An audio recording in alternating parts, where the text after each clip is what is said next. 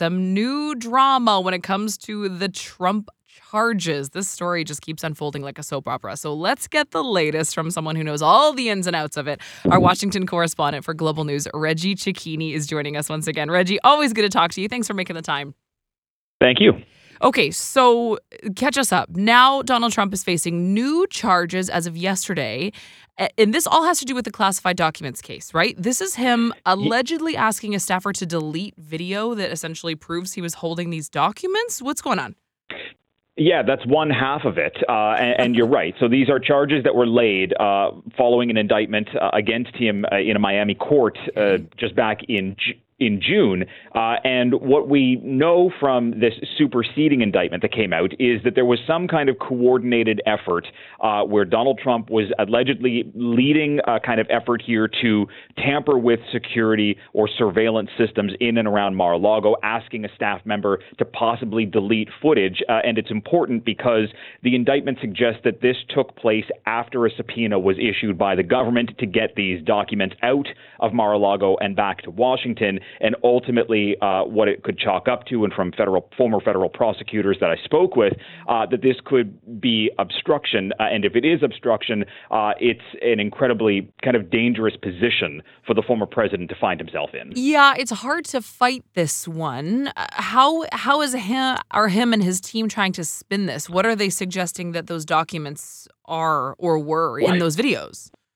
Well, look, the former president uh, continues to uh, say that he did nothing wrong, and his, his team, uh, his lawyers, uh, even his allies in Congress are saying that this is nothing more than a political witch hunt that's being orchestrated by the highest levels of government, including uh, President Biden. Uh, ultimately, here, the special counsel is saying, look, the boxes are there, the photos are there, the evidence is there. It was laid out in the initial indictment that resulted in Trump being charged with 31 counts of willful retention of classified information. Uh, and now having this this information, possibly from somebody who's turned on the former president, to say, look, uh, this is what happened when it comes to the surveillance situation. This is uh, problematic for the former president, but he still will run and try to hold up that victim card uh, to say that he's a victim of a witch hunt. But remember, too, on top of this, I said it was just one half. The other half is that Trump was charged with another count of willful retention of classified information, and it is links back to his club in New Jersey, where he was found on tape back in uh, 2021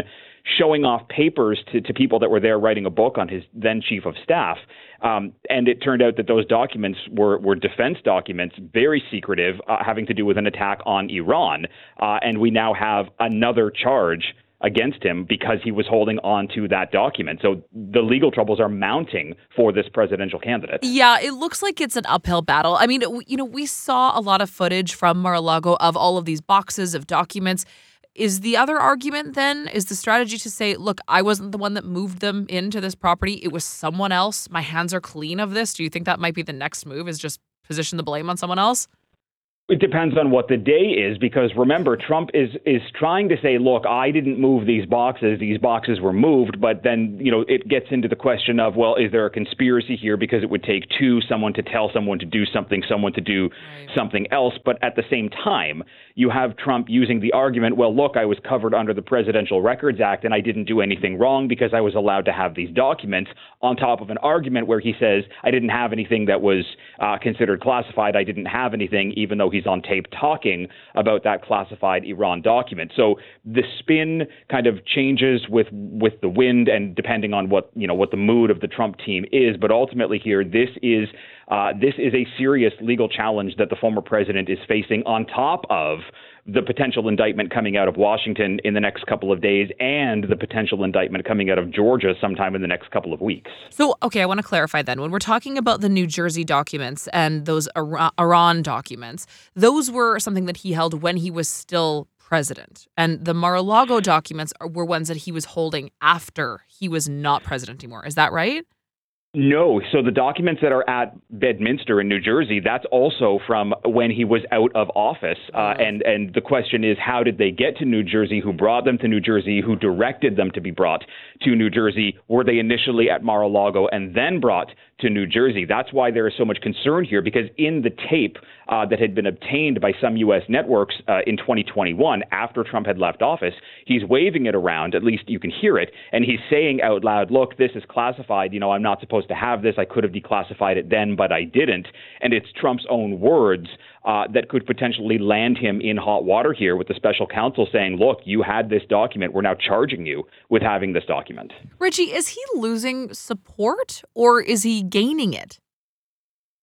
Uh, he's well. I mean, he's not losing support. Uh, if you look at kind of where the Republican polls are right now uh, in the race to the the Republican nomination for for their presidential candidate, he is still leaps and bounds ahead of a significant majority of of the candidates like Chris Christie or Asa Hutchinson or Nikki Haley or even Tim Scott, and even the number two in the race right now, Governor Ron DeSantis, uh, is still dozens of points behind Trump. It it shows that Trump has has kind of learned how to, you know, cultivate this this group of supporters below him, and they're not going to go anywhere. The roots are deep, uh, and it, you know, unless some kind of legal exhaustion starts to set in with the base, uh, you know, most experts are saying that this could be Trump's nomination to walk away with but ultimately making him a weak candidate when it comes to the general election. Wow.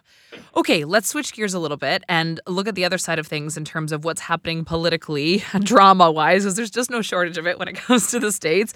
Hunter Biden now uh, making headlines because it looks like he's not going to get a, a pardon from the president or from the White House. So he's facing some tax charges, right? So he didn't pay his taxes in 2017, 2018, and he's facing gun charges, and he's not going to be pardoned, right?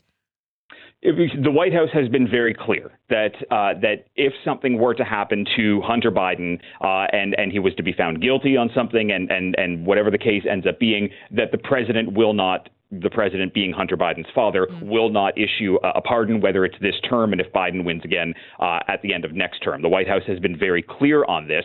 What we also don't know, however, is how this Hunter Biden plea deal is going to move forward because there was a plea deal in place that was controversial. It was kind of scoffed upon by Republicans and by people in the Trump world.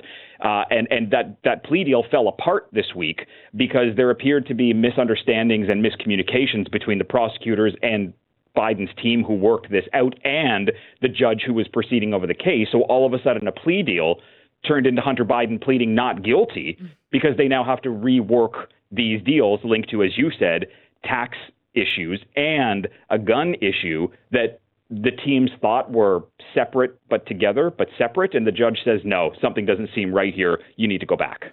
So is the is the the decision to not pardon him? I mean, is that just a political decision because the blowback would be so severe against Biden and the White House if they were to pardon him, or is it that he still might have a way out of these charges?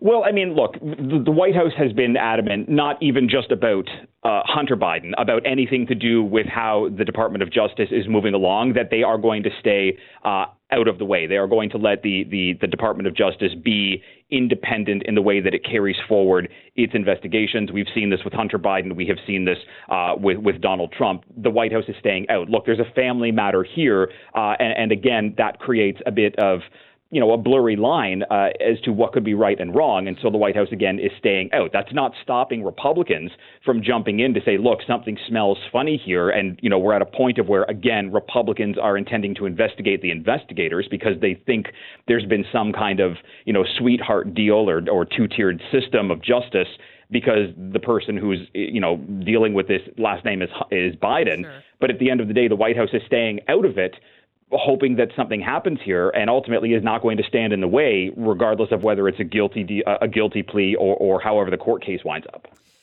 Okay, Reggie, thank you so much for uh, letting us know the details of the Hunter Biden story and, of course, the latest with Trump. Uh, always a storehouse of information. Really appreciate your work. Thank you. Thanks. That's Reggie Cecchini, our Washington correspondent for Global News.